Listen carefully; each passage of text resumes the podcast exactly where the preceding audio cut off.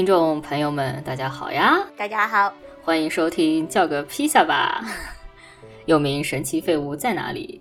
我是经常被漂亮姐姐请吃饭的鲤鱼王，我是想要认识更多漂亮姐姐的可达鸭。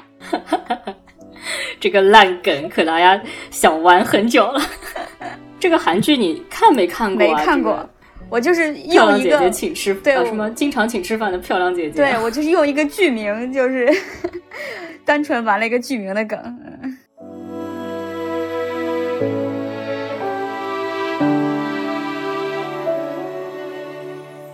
我们上一期节目其实有蛮多听众留言的，说多也不多啦，但是相对于之前的几期来说，就会显得多一点。呃，非常感谢大家。呃，不知道大家是不是因为听到我们在节目里说，呃，希望大家可以给我们一些正向的反馈。如果是因为听到这个，然后也很乐意给我们留言，那真的就是非常谢谢大家。嗯。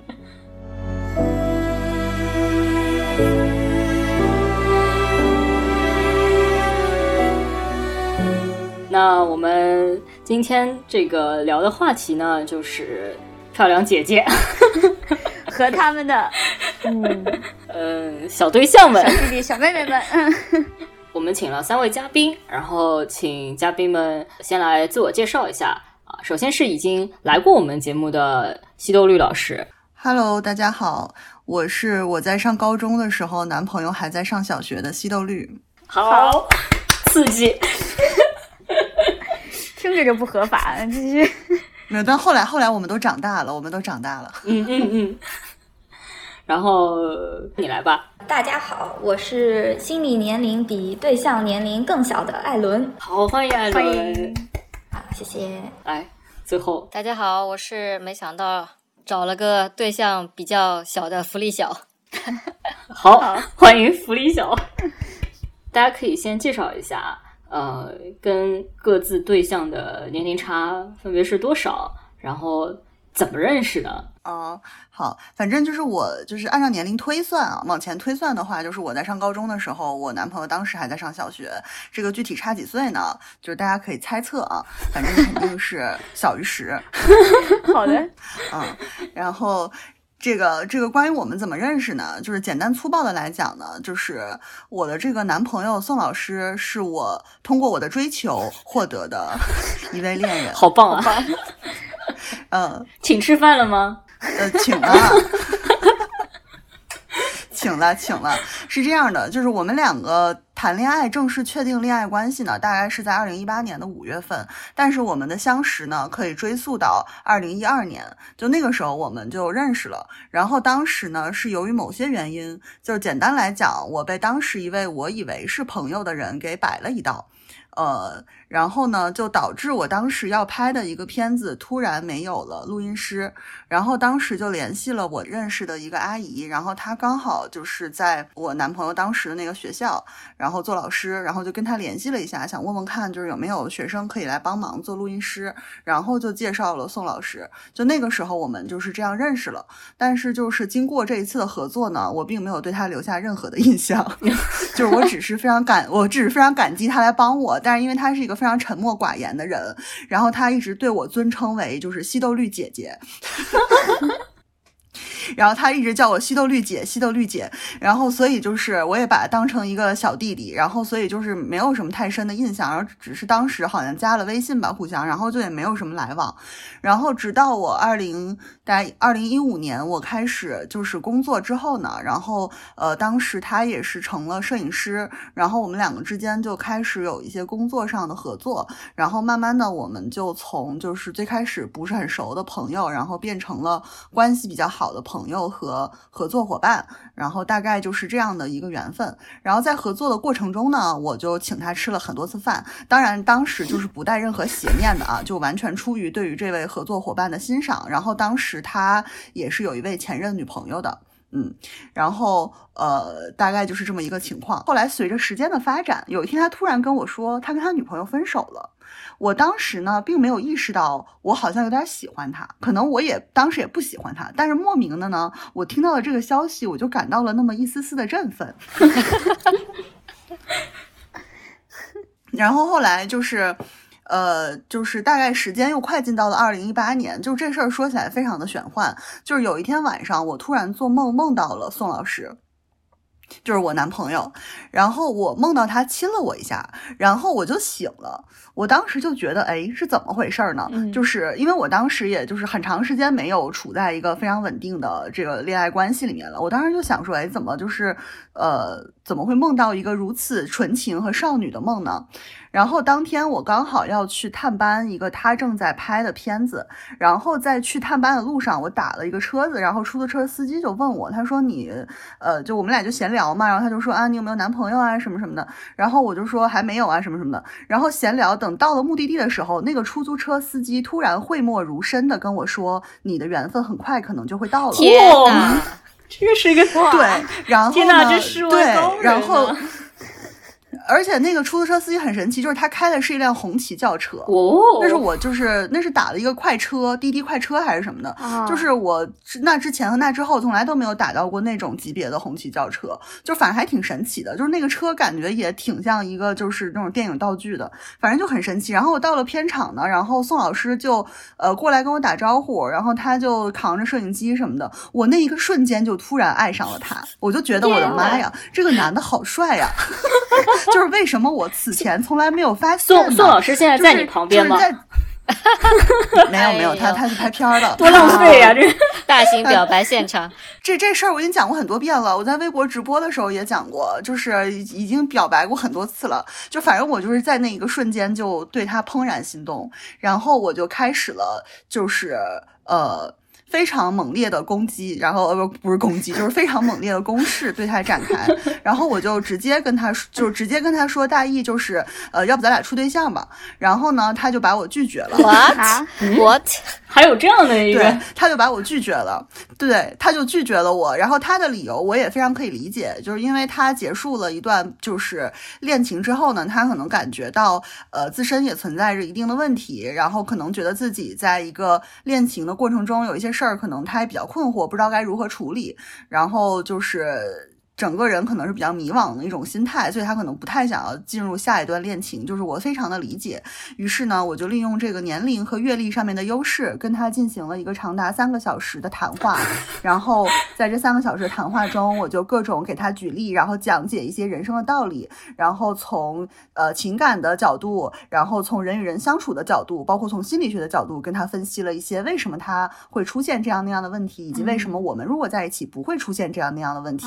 然后。然后就用这三个小时说服了他，对，然后我们俩就就好上了，然后一直到现在。所以宋老师是被你说服的，对，没错，而且是三个小时说服的哟，太厉害了。没错，我我说完了。好，可大家已经没有什么话可以讲了，缓一缓，缓一缓。来，我们请下一位。我男朋友呢是比我小个七岁，对，嗯嗯，所以我在上高中的时候，他也是小学。我们刚认识的时候是因为是同事，嗯，他。这是他第一份工作，其实，呃，毕业之后，所以他进公司以后，我就相当于是他的前辈。他是毕业作品拿了奖，然后刚进公司就被这个老板在群里艾特说啊，祝贺拿了什么奖的这么一个新人。然后我当时也觉得哦，挺不错，挺有才华，嗯，然后就一直都是好朋友。大概在他在我们认识了两年的时候，才渐渐开始关系越来越近。就是那一年正好是我，呃，我满三十岁的那一年，然后家里人就帮我安排了，呃，每个月都安排了很多很多相亲，然后我自己也因为这个要要快三十了，每天这个情绪也会经常有些不稳定，然后呢，就有这么一个小朋友在我身边，他就呃整天都能说一些让我开心的话，我就挺喜欢跟他一块儿一块儿中吃午饭的。呃，然后渐渐的，就是不光吃午饭，然后晚饭我们也经常在这个公司的食堂一块吃，然后渐渐后来变成连早饭也一块吃，然后就是早中晚三顿饭都一起吃，这么两个人。嗯，有一天那个呃食堂的阿姨就就直接问我说：“那个你男朋友呢？” 就指着他问我：“你你男朋友要点些什么？”然后我这个时候就觉得，哎，这是第一次，我就是觉得。嗯，怎么会呃有人有有这种感觉嗯、然后呃，因为我一直都从来没有把他当过这个男朋友的候选之来来看待。嗯，从那以后呢，我渐渐开始看那个蛛丝马迹。嗯，就是有一次他给我看，呃，曾经在就是他刚入职不久拍的一个呃我们团建的一个录像，然后他就指出我当时在干嘛，然后我才发现他对我原来是这么关注，因为跟他在一起很开心，呃，我我就很多事儿什么都告诉他，然后有一天晚上，呃，我我也是做梦，然后梦到。他过来叫我吃午饭，因为每天中午他都会叫我吃午饭。然后在梦里我就坐起来了，我就直接在床上坐起来了，我就想要跟他去吃午饭。然后那个时候意识到我我是很喜欢他的，我就是每天就等不及要跟他哦，一块吃饭的。两个人都有做梦的情节。对对对。没错，后来我就把我这个梦告诉了他，然后他说他也梦到，呃，他也梦到我，他梦到是，呃，他的那个耳机 AirPod 掉了一只，然后他就一直找不到，后来他找到了，他当时也是在梦里就坐起来，想要发消息告诉我说他找到他耳机了，消息编辑到一半才发现啊这是一个梦，然后那那个时候就觉得大概就有一种感觉，我们就快要在一起了。你们两个的故事都有相通性啊，一个是做梦，然后还有一个是有高人指点啊，一个是计程车司机，一个是食堂阿姨。对，都是寓言小故事没。错，还有就是经常请吃饭，对吧？经常一起吃饭。嗯，吃饭很重要，没错有一天我们公司停电了，那天就只好就是全员放假，我就跟他说，那那我们就干嘛呢？呃，去迪士尼吧。然后我俩就去迪士尼玩儿，嗯、就是在那天晚上，然后他就呃看了烟火之后，他就跟我表白了，然后就是这样，非常传统的一种表白方式。他在他看来就是要这样子，跟自己喜欢的女生嗯表白，然后得到得到那个呃许可之后，再再来拉我的手。哦，太感人了，好可爱太感人了。嗯，我人生就没有经历过这样过程。你因为说了三个小时我自己追到手的。没有，我历任男朋友都是我亲自追的，就是我亲就是自追的没有 被男生表白过。对，就是对，每次都是我筛选了过后，我觉得不错，然后我就就就就下手了，这个样子。没有，我觉得这个宋老师某种程度上是那个计程车司机帮你追的。嗯，对，有道理。那福利小呢？重点想一想自己有没有什么做梦的情节和高人指点的情节。哎呀，这个太可惜了，没有做梦啊，但是有吃饭，有吃饭。然后呢，啊这个、呃、对吧？这个我我想了一下，确实还是跟前面两位朋友有那么些许可以呃呼应的地方。比方说，咱们西豆绿跟 男朋友谈了三小时话，然后扭转了局面，就是类似的情节呢，我我们也有发生过。先预告一下，反正这个大概是这样。我们我们也是差七岁嘛，和艾伦一样，我们也是在工作中认识的，不过是对象追的我，因为我们经常一起工作嘛，所以还是平时这个接触比较多。他很喜欢《星球大战》。那我说我也挺喜欢的啊。那天是有一个《星球大战》的现场配乐的音乐会，他一开始说他想他他会去，那我说哎呃挺有意思的，那我就一开始我也没想好是不是去，因为我不确定我会不会加班。那我就说你去的话，那你就多告诉我一点这个现场什么样的，我很好奇。快下午了，我想说，哎，有机会我还是去吧。但是我想这么临时肯定买不到票嘛，我就跟他说，啊，那这个呃，如果现在想去，还有没有办法搞到票？他说他可以，就是下班了先过去，然后呃现场去找黄牛。然后他那天就很早跑到那边，呃，就把他自己原来买的一张票，就是。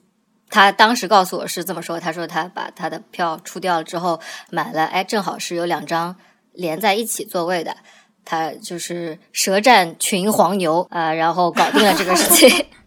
然后我我在那个下班的路上，就是紧赶慢赶，就是冲过去吧，但是还是迟到了一会儿。呃，然后进去之后就看看那个音乐会啊，什么各方面都呃就很开心嘛，就是呃一一个是音乐会本身也很精彩，然后另外就是说，哎，这个事情。就呃这么临时还是能够有这个机会就很快乐。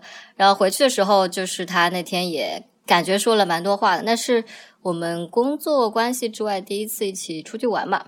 那天我还感觉，我就我就跟他说，我说，哎，你好像今天还心情不错，就是比平时多了很多话，因为他平时就很很少很少的话嘛。又过了大概一个多月，反正就呃会发现跟他聊天就变多了嘛，就是主要还是微信聊天变多了。然后我就想说，哎，你你你好像也没有那么呃高冷啊，就是也也挺活泼的。后来就是他渐渐流露出，好像是意思是跟我聊天才才会讲那么多话的，那我也挺感动的嘛。但也有感觉到他的这个意思，但是我觉得因为是有工作关系，就还是还是想说，呃，这关系还是更更单纯一些会比较好一些啊，担心会比较麻烦，所以一开始就也没有往这个方面想。我记得有一次星期五下班就说一起吃饭，就到了这个吃饭的环节，呃，好，下班之后我们一起去吃饭，我们刚点上菜，他就掏出了一本小本子。然后就开始了谈话环节，小本子上面写的写了很多，所以所以是你被他说服的，对，是我被他 说服鸿门宴呀。就是一开始就有一次我们出去玩之后，我就跟他说：“那我们还是保持工作关系吧。”你怎么作为大的那个这么不坚定呢？就是。但是后来他拿出了小本子跟我谈话之后，关键是这个小本子里啊，我不知道我们西多绿当时这个三小时是不是有列提纲啊？就是对吧？就是好像有。不愧是但但但就你的这个条理上来说，应该是应该是聊了很多方方面面的内容。对我们这个小朋友啊，他是列了个提纲，他的小本子就是他的提纲。他的提纲主要分两种方面，第一个是正方，就是假如你从负面上来说，哎，我们两个在一起，呃，给你增加了很多负担啊，让你很有压力啊，有很多顾虑啊，怎样怎样怎样啊，这个七七八八写了好几好好多条。然后他说，那么我就会怎样怎样怎样，A B C D E F G，列了好多条。好，然后假这个反方讲完了之后呢，他又来了。假如你就是正方观点啊，假如你觉得哎，你没有这些顾虑，然后你觉得哎怎样怎样怎样，跟我在一起很开心啊，很快乐啊，然后也不再孤独啊等等，好，然后那么 A B C D E F G 又来了一，又来了很多条，就非常的严密，然后非常的完整，然后他他这个讲完之后，我我那天就觉得那那这个嗯。我我我我们后面又去喝酒了，然后先去了 先去了一家，喝完到十一点他就打烊了，然后我们又换了另外一家，喝到大概半夜的时候，呃，我就想说，那要不试试吧？啊，福利小老师就是漏掉了一个非常重要的信息，就是我们俩都是女生嘛，所以这也是我前面说为什么工作上如果会会比较麻烦嘛，啊，对。但后来我们也没有再继续一起工作了，所以也就没有 这个麻烦，也就目前是解除了。嗯，好的。下面这个问题就是小的有什么好？就是你跟跟小孩交往，你图个什么？借鉴了小妹妹的逻辑，我们正方反方全部来。对，我们正方反方来一遍。啊，我觉得这个好处还是非常多的。呃，因为我其实一直以来对自己的年龄认知就老是停留在。一个很模糊的界限上，就是我老是就是在我小的时候，我老是觉得我比别人大，然后在我大了之后，我又老是觉得我比别人小。就是我对自己的年龄界界定一直是很模糊的，然后，但是我跟宋老师在一块儿了之后呢，就是虽然他比我小，但是他总是在生活中各种各样的照顾我，然后同时又在精神上呢，就是对我有各种各样的崇敬，然后我觉得这个吧，就极大的提升了我的自信心，非常好，对。对，非常好。对，就是因为我就是因为我在跟宋老师在一起之前，其实我就是一就是我前段的情感其实不是非常的成功嘛，然后后面也就是。呃，一个人过，然后忙于工作呀什么，就一个人过得比较糙。就是我们家特别昏暗，然后因为我自己不敢，就是我自己不会换灯泡，然后外加就是我那个时候的那个吊顶特别特别高，然后那个灯我也够不着，然后我也不太敢就是叫男男性的修理工啊什么的来换嘛，就是你这个就是自我防卫意识太过于强烈，所以导致我们家就是常年是非常昏暗的。然后就是我跟宋老师确定关系的第二天。呃，我们确定关系的当天，他一拍大腿说好，那就处对象，然后立刻站起来视察了我们家所有的灯泡大概是什么型号，然后第二天他就买了一堆新的，对，买了一堆新的灯泡来我家，然后全都给换上了，然后就连就是吊在最高的天花板上的那个大吊灯，然后他都想各种各样的办法，用衣挂勾着还是怎么着的，反正把那个灯泡也给我换了。然后我记得过两天就另外一个朋友来我家，然后突然说你家怎么这么亮呢？现在，就是就是 literally 从物理世界，然后一直关照到精神世界，给我带来了很多光明。哇哦，艾伦呢？有什么好？嗯，除了非常纯情的在呃烟火之后表白，我觉得跟他在一起，第一个感觉就是他治愈了我很多情绪上的，嗯、不自信也好，然后呃，包括我之前谈过一些渣男，然后嗯、因为我小时候其实对恋爱呃的这种幻想是会和一个嗯、比自己更有经验，然后。呃，年纪也更大的男生在一起，然后他可能会给我一些什么各种方面的指导，啊、这是我那个时候非常天真的一种想法，一种幻想。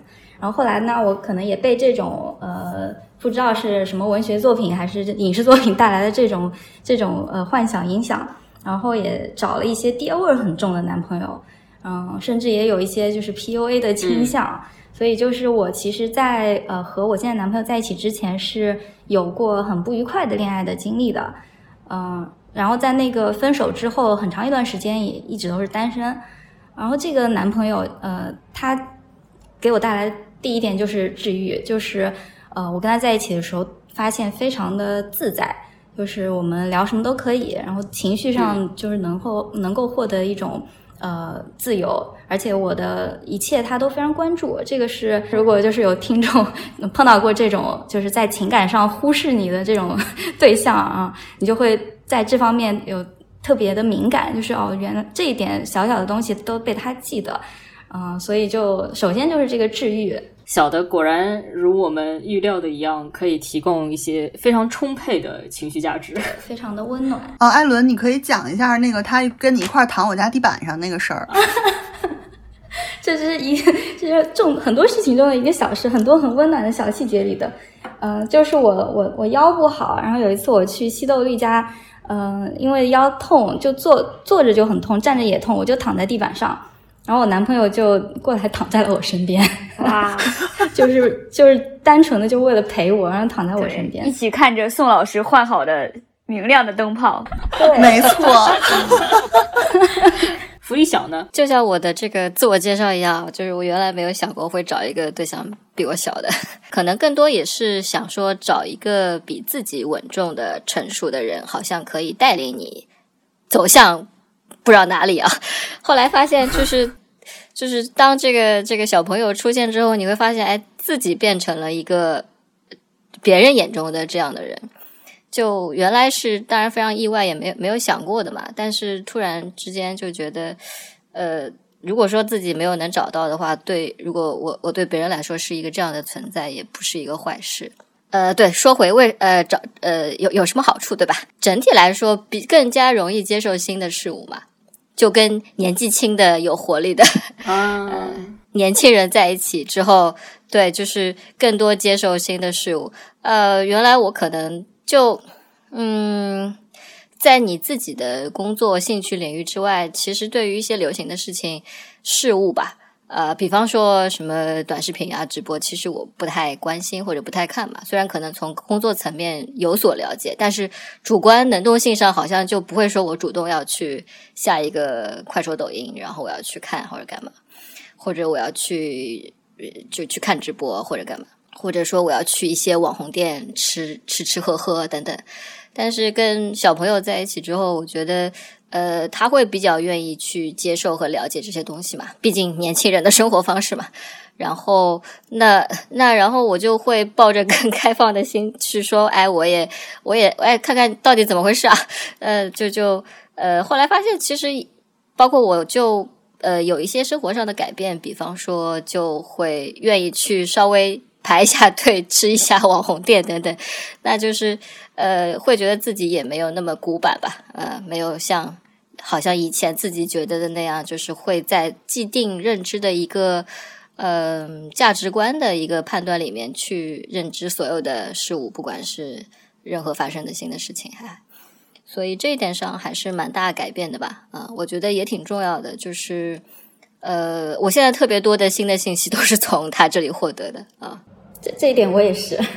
哦，是吗？嗯嗯，是的，这个这个我非常同意。就是就是嗯，我男朋友他就是有很多的兴趣爱好，而且他隔一段时间就会换一个，然后就感觉给我打开了很多扇门，很多从来以前没有了解过的东西。嗯，像他最近就比较痴迷什么贝斯啊，弹贝斯。哦，嗯，前一段时间痴痴迷玩枪，然后我们家就多了二十多把枪，呃，玩具枪，玩具枪。对，一定要说明一下，这些就是 对对，就如果没有这个人，我是绝对绝对不可能有任何了解的。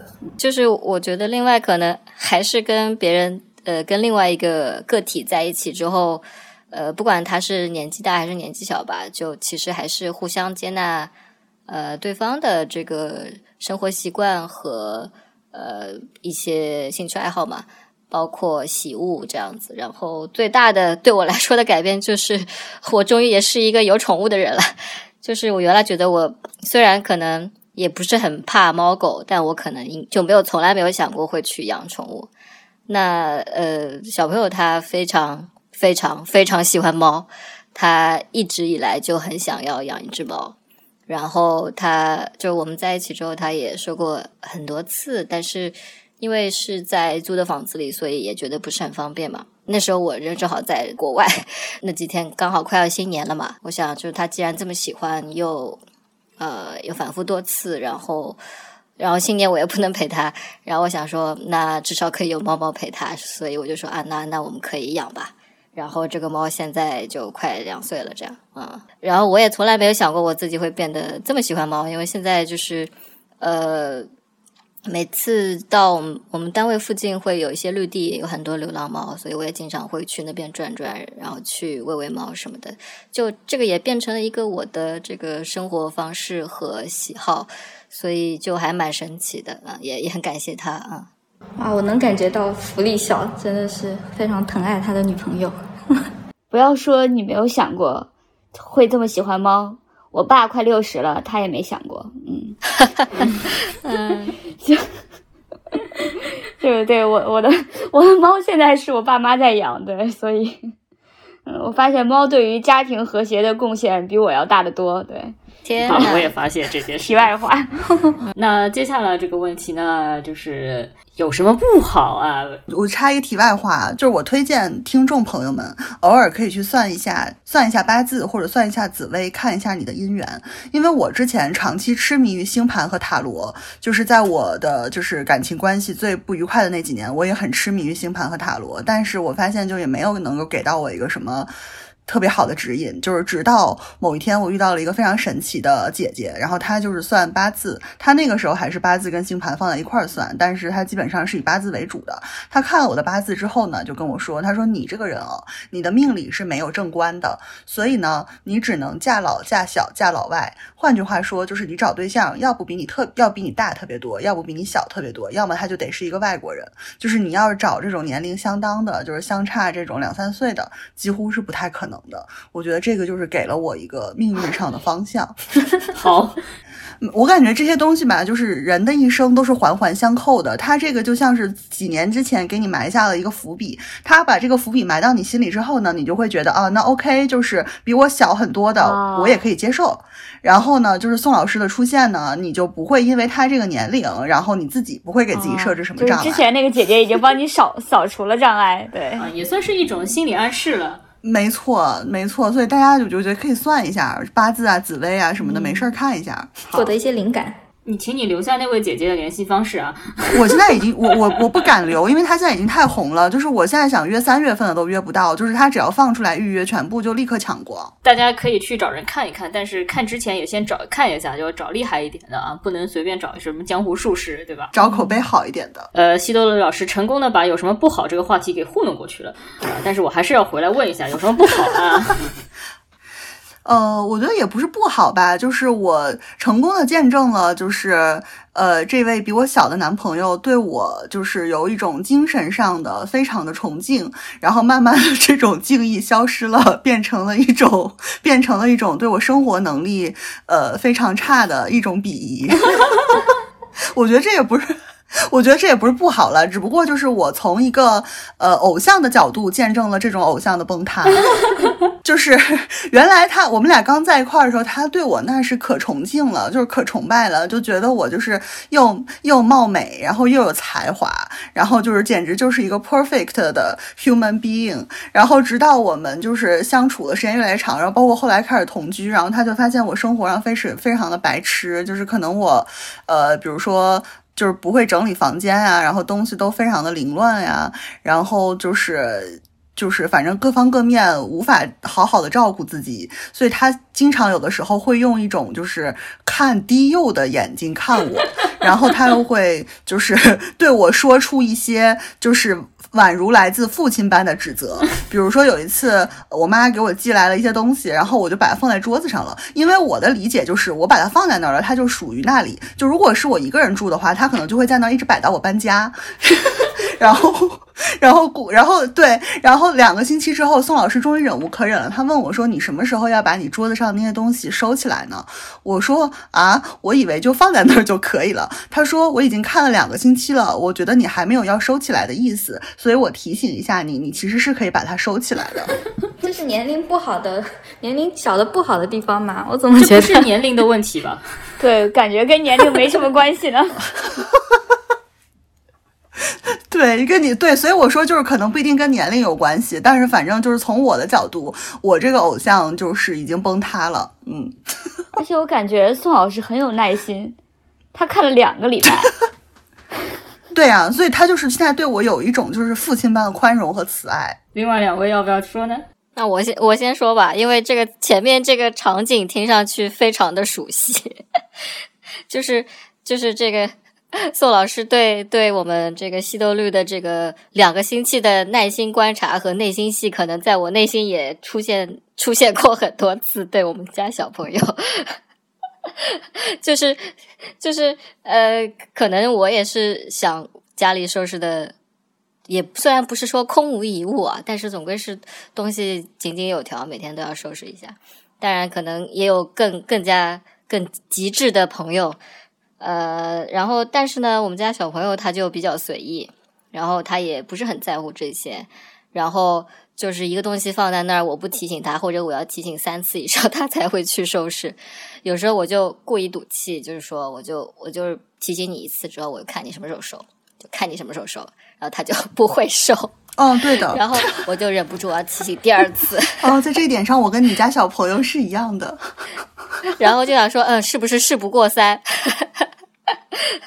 但最后还是我自己把它收了。呃，这个当然也也没什么无伤大雅了。就是我想说的是，呃，其实这也不算是不好，只是说我会我会突然意识到我和他的差别之后，我觉得我自己特别像我妈，就特别像我爸和我妈，就是对我的那种心理，就是哇，然后你就觉得，哎，原来我在家里也是这副样子嘛？就变得特别就是想要管人家。就是呃，可能跟你生活习惯略有不同的地方，或者说你觉得重要的事情，他没有，他不是觉得很重要，你就觉得不对，我要提醒你，我要告诉你，就会变得特别的妈或者特别的长辈。就是这是我觉得我我自己的心理的一个变化。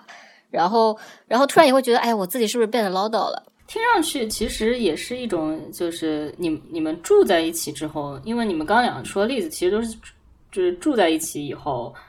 呃，才会发现的。这个有某种程度上来说，也是跟其他的情侣的相处其实也也一样，就是他们可能住在一起以后会发现啊，对方的生活习惯上面有一些我看不下去的地方。对，就生活在一起之后，肯定会有更多的摩擦的嘛。嗯，就不像只是出来吃吃饭、约约会，怎么就是大家都把最好的一面放在外面，对吧？艾伦呢？不放过每一个人。不好的地方，我觉得啊没什么不好的地方哎。哦，就是怎么说呢？我觉得你跟任何人在一起都会有不好的地方吧。就是其实这个不好的地方跟年龄也没有关系，对，对，并不是因为年龄小所以有什么不好的地方。那我们直接来聊代沟吧。那有没有代沟呢？代沟，嗯，我我心理年龄也不大，就是所以还好。只是有时候聊聊天的时候，会时不时有一些被扎心到，就是比如说我说，呃，我那个呃世博会的时候我在干嘛什么的，然后他说，哦，那个时候我好像成年了吧？我成年了吗？是这样子，我就会提醒我啊，其实我不是和他同龄的。我观察到一个事情，就是我发现我们三个人因为跟这个年龄比较小的对象在一起之后，都成功的戒烟了啊啊。哦，是哇，还有这种功效？哎，福利小，你抽的吗？你原来不抽吧？我我不太抽，我不太抽。当然，这个对象也非常不喜欢抽烟，我非常不喜欢别人抽烟，所以我也基本上不。更不怎么抽了。就我记得我刚认识福利小老师的时候，是有你是有严格规定自己一天只能抽一根儿，是吧？呃，对，就不超过一根。嗯，是我记得是一三还是什么时候？那阵子其实蛮苦闷的嘛，工作上也不是很顺利，然后就开始抽烟。然后一开始抽的时候还挺，也不算少，就一天抽个半包什么这种，就就不算少嘛，对吧？当然也不是特别多。然后后来就是你一旦抽了，好像也会有这个习惯啊。当然就是感觉手上要有个什么东西。那后来就是觉得好像这么抽下去也不是回事儿，然后就说：“哎，我我就 每天不要超过一根吧。”对，就慢慢这么就就少下来。但其实不太抽烟，应该是更早开始了，倒跟这个没没太大的关系。安妮卫吧，那艾伦子呢？你是你你你不抽烟跟这个有关系吗？我其实刚刚想了一下，我跟他。在一起之前那段时间是我抽烟抽最多的时候，因为那个时候我们经常以那个一起抽根烟为由啊，就单独去聊天，上班上到一半儿，然后那个时候两个人都假装自己烟瘾很大的样子，然后就一天都抽好几次，然后真的在一起之后，真大家就发现，哎，其实不抽烟啊，大家都不抽烟，你们俩太好笑了，哇，这可以啊，这可以。都是假的，都是在那缩笔杆呢。倒是戒酒了，就是之前我家里总是有一瓶开着的酒，然后晚上就喝一杯。然后跟他跟男朋友在一起之后，我就邀请他和我一起喝酒，但是他从来不喝，他每次都自己倒一杯牛奶。然后我觉得非常没趣。后来我也就就是好家里好小男孩的感觉，还在长个子吗？因为他有点酒精过敏，还在生长，还在长个的，晚上要补钙。哎，所以宋老师也不抽烟吗？宋老师他其实也抽，但是宋老师抽的很少。但是我之前烟瘾是很大的，就是我之前最多的时候保持了一天抽两包，保持了很长时间。然后呢，就是我觉得，就刚才艾伦子说的一点很对，就是。我觉得年龄年龄比较小的的男生，就是真的比较没有爹味。就是我的前任也曾经劝过我戒烟，但是他是用一种很爹的方式来指责我。就是有一天，他用非常充满了指责的语气质问我说：“你跟到底是跟谁学会的？”天哪，真的好爹啊，太爹了，真的好爹。对，就很可怕。然后对，然后就是比如说我从外面回来，然后他还会凑近我，就是闻我身上的味道。然后如果我抽烟了，他就会指责我。就他的理由是你抽烟会让。你看起来像一个不正经的女人，然后因为他的这个指责，我就越抽越多，然后我就要跟他对抗，就是 就是老子就是要抽，就是气死你，就是有这种心理机制。但反正 anyway 吧，就是但我跟宋老师在一块儿之后，他发现我抽烟抽的特别多，他经常用一种充满了哀伤的目光看着我。然后有一天他就跟我说，他说我，他说我希望，他就非常真诚的跟我说，他说我希望能跟你一起活到尽可能大的岁数。哇！天哪！嗯，对，然后我就慢慢的就越抽越少了，然后现在就偶尔抽抽电子烟什么的，真烟我现在一根也不抽了。掌声，掌声，感人。女女同胞们啊，不要再把目光只放在那个呃一些年长的男性身上，他有可能并不是经验多，他只是年纪大而已。没错，他只是爹，就是喜很 喜欢控制别人。It's the It's the truth. It's the truth. It's the true kind of love. In the middle of fear and shame. Everybody's looking for someone to blame. Like it's a game. Like it's a game.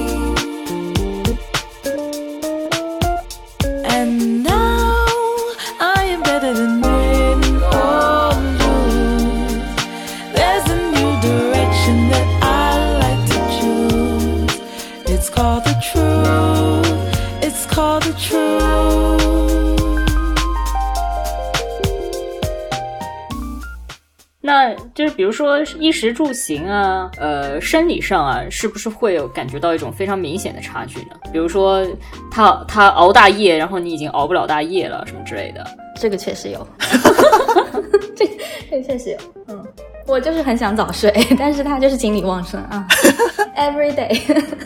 但我觉得这个在另一方面也是一一个好事，你也不想你旁边是也是一个那个整天很丧的人，对吧？啊，就是那种体会那种经历，对吧？对对，因为有时候自己已经很低沉了，然后如果你是嗯。一个人的话，很可能晚上对吧会更低沉。然后如果你旁边是个老男人的话，那就更完蛋。但是如果是一个弟弟的话，就是一个快乐的夜晚。我知道艾伦的那个男朋友，他的衣着风格非常的，就是嘻哈。对对对对，有一次我们我们坐地铁，然后因为他穿的就是很嘻哈，他倒也不为什么，就是觉得好看，然后就这么穿，然后就突然走过来一个同样穿的很嘻哈的人，就在他面前跳起了。Hip Hop，哇哦，好有画面感！就在地铁里跳完之后就等着他，嗯，等着他，然后我们就走了。他好失落啊，那个人没有 battle 成功。嗯，然后地铁门关上了，我们就看到他那个眼神望着这边，但是地铁已经远去。其他人呢？倒不是熬不熬大夜吧，我觉得倒是反过来，他他就不能早起啊，他就爱睡懒觉。我我早上可以早起，他起不来，然后我们有时候早上说好要去干嘛，然后就没有能去成，就偶尔啊，偶尔会有这样情况，就是我觉得也是年轻人的作息吧，可能。就是会睡得比较晚，起得比较晚，这样。嗯，你们有没有就是一种感觉，如果跟年纪特别小，有没有说特别小，就是小几岁的，他可能他胃口比你好很多，就是有时候，我我肯定是胃口最好的。我觉得这个主要体现在消化上，就是哦是，而且另外两位也有这个这个男生本身就吃的比较多嘛，对吧？我觉得对，我觉得挺好的，因为就是我觉得女生多多少少我们都会有一些保持身材的呃压力或者是警惕。但是如果说你今天，比如说你你就没有运动，或者你今天就吃的比较放纵，但是你看到你男朋友吃的比你还多，你是不是就瞬间觉得我今天其实运动了？这是什么？对吧？就比如说，本来减轻了。对，就本来我今天，比如说我只运动了三十分钟，我按道理说可能只能减一斤，但是我男朋友在旁边深夜大吃一些零食，然后瞬间我就觉得我今天就等于运动了一个小时。他他深夜大吃零食的时候，你不会想跟他一起吃吗？就我对零食还好了，就是其实人到了一定岁数，没有那么想吃零食了，就是 一个非常悲伤的现实。其实刚刚我就想说了，就是人到一定岁数之后，觉也会变得少了，这也就是为什么我们能早起的原因。就是我是。全家第一个醒，我们家猫有时候也没有醒，然后我醒了，它也醒了，然后我就要爬起来给它弄吃的，然后我什么都弄完了，那个对象还在睡觉。就有的时候不是我不想赖床，是真的躺不下去，然后心里也会有一种焦虑感，说哎呀要迟到了嘛，还是赶紧起来吧，不要赖床了，然后就起来就各种。就弄各种事情嘛，然后就是做家务啊、扫地啊、叠衣服啊、洗衣服啊，就这些。就是宋老师他也是一个完全不能早起的人，然后但是我迅速的就把生物钟调调整到了跟他一致，所以就是我们俩现在都起得很晚。你还年轻，这也挺好的。你的身体还晚起是一种享受。刚刚大家其实都说了一个事情，就是比如说之前交往的人呢，可能是比自己大的，或者是通过不管是男生还是女生看影视作品的时候，就比较容易把自己带入年纪比较小的那一方。我发现就是女性到了一定的呃年龄的时候，有了一定的积累之后，就开始有底气去找小孩儿。你们会不会有这种感觉？嗯，确实是。对，就是我觉得可能以前你在年轻的时候，你会比较容易认为一些东西是重要的。比如说我年轻的时候，我的择偶观就是我一定得找一个长得特别帅的，就是我就是以前就是非常的喜欢帅哥，但是后来就是随着年龄的增长，你逐渐意识到有些东西是非常重要的。就我觉得我对宋老师最深的一个印象，就我觉得他是我身边接触到的男性中为数不多的真的能听得进去别人的意见的人。嗯，我不知道这个是因为他的个性使然，还是说因为他是真的年纪比我小的关系。但是就是当第一次我给他提了意见，然后他想了想，他说：“我觉得你说的对。”我当时真的就是感动的热泪盈眶。就是终于有人他愿意认可你的意见，就是我跟我前任到到了一个什么样的程度？就是有一天我跟我前任去超市买拖布，然后他指着红色跟蓝色问我哪个哪个颜色好，我当时在心里觉得是蓝色好，但是我觉得如果我想让他买蓝色，我一定要告诉他买红色。然后果然我让他买红色之后，他就买选了蓝色。就是他就是以否定你作为他的一个心理惯性，就是这种真的很可怕。就我觉得在年轻的时候，就是总有一个，我不知道另外两位有没有这种感觉，就是你总有一种感觉，就是恋爱势必充满了痛苦和眼泪，就是你总觉得痛苦是、是爱情。本身的一个属性就是，如果这段 relationship 里面没有 drama，然后就没有痛苦，你就会觉得哪儿不对，你就是觉得有痛苦这件事儿是非常正常的。但是就是我觉得可能到了三十岁之后，你慢慢意识到，然后包括我跟宋老师在一起之后，我觉得就是其实不是这样的，就是两个人的相处其实就是可以很轻松、很愉快，就没有那么多你必须得就是就是哭天喊地，然后 有非常深沉的痛苦，他才称之一段健康的恋情。就我觉得年轻的时候，可能对于到底什么是一段健康的恋情这件事儿，也有很多嗯，错误的认识。嗯，对，如果你找的是一个比较年长，他就很容易跌嘛。所以其实你你们现在就变成一个找一个让自己舒服的，然后就会发现让其实可能年纪小的更容易让自己舒服，他没有 没有沾染过多的比较让人不舒服的一些男性的习性。对，没错，尤其是我觉得他们在成长的过程中接触到的那些人，或者是呃文化环境也好，都其实和比我们大的那些男生成长过程中接触到的东西要开明、文明的多。就呃，像我男朋友他就嗯、就是刚刚西豆鱼说到，就是女生都有身材焦虑。我在之前的恋爱过程中，就是经常被这个困扰，因为我就特别难以瘦下来的一个人。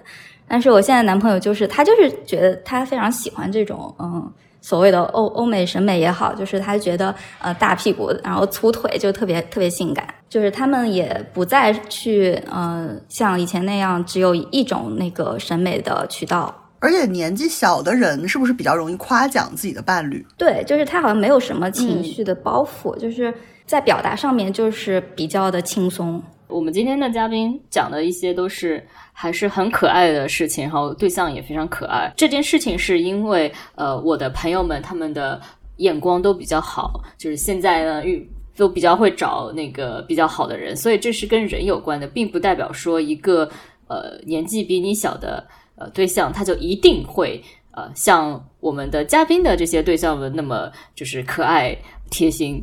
对，比如说刚刚我讲了一个故事，西多利老师的鸟都听不下去。刚刚可达鸭跟大家分享了一个一个故事，但是因为涉及的东西实在是太过具体，所以我们在这个地方呢，就是简单的叙述一下，就是也有一些小男生找大姐姐，就是冲着大姐姐的金钱能力去的，就是想少奋斗十年啊、然后这样的人呢，他其实并不会对呃贴心又忠诚。他可能在外面还吃别的大姐姐的饭，拿着吃着 很多多家软饭，嗯，我也不是说呃想要提倡 大家找比自己年龄小的对象，就是觉得嗯、在这个年龄这件事上不要有限制，呃，年龄啊、性别啊这些都不重要。其实这样的话你，没没错，错对，就是你才能找得到。重要的还是要找一个让你觉得舒服的，嗯，大家正好就是找到了一个年纪小，但是呃又让自己舒服的，对的，像福利小也没有想到自己会找到一个年纪小的。没想到，真没想到。我觉得大家还是要相信爱情，就是还是要相信爱情。对我我也补充一下吧，就是他列好提纲，呃的这个事情，其实让我非常感动，因为我我就是，当然平时工作上已经能感觉到他非常非常认真了，然后那那天就发现他对这个事情他的他是思考了很久很久的，然后我就突然觉得，就是一个人这么真诚的对你的时候，你不应该就就就这么呃算了，就是也应该要接受这样的一个一个可能性嘛。后来对，就是说起第一次去的音乐会这个事情，后来他才告诉我，那天他其实一开始他说他自己的一张票，然后转给了别人，他其实根本没有卖出去。他只是送给了他的一个朋友，然后他又买了两张票。哦，对他就是他其实一开始就很想跟我一起去，但是他就是好像说的，呃，就轻描淡写一点。对轻描淡写，然后漫不经心的方式说告诉你说有这么一个活动，然后呃，就其实他一开始就很想跟我一起去的。所以其实我们今天聊也最后聊的并不是年龄这件事情，而是聊了一个好的关系里面。呃，是一个怎样的人会可以跟你一个好的关系？一个是呃认真，然后喜欢就上，然后呃你要找的一个关系，其实最后都是要让你舒服的。只要你觉得不舒服的，就不需要在那个里面勉强。然后只要你觉得舒服的，其实其他的那些条件也并不是那么重要。没错，我们又成功的做了一期废话节目啊！谢谢各位。非常荣幸，嗯，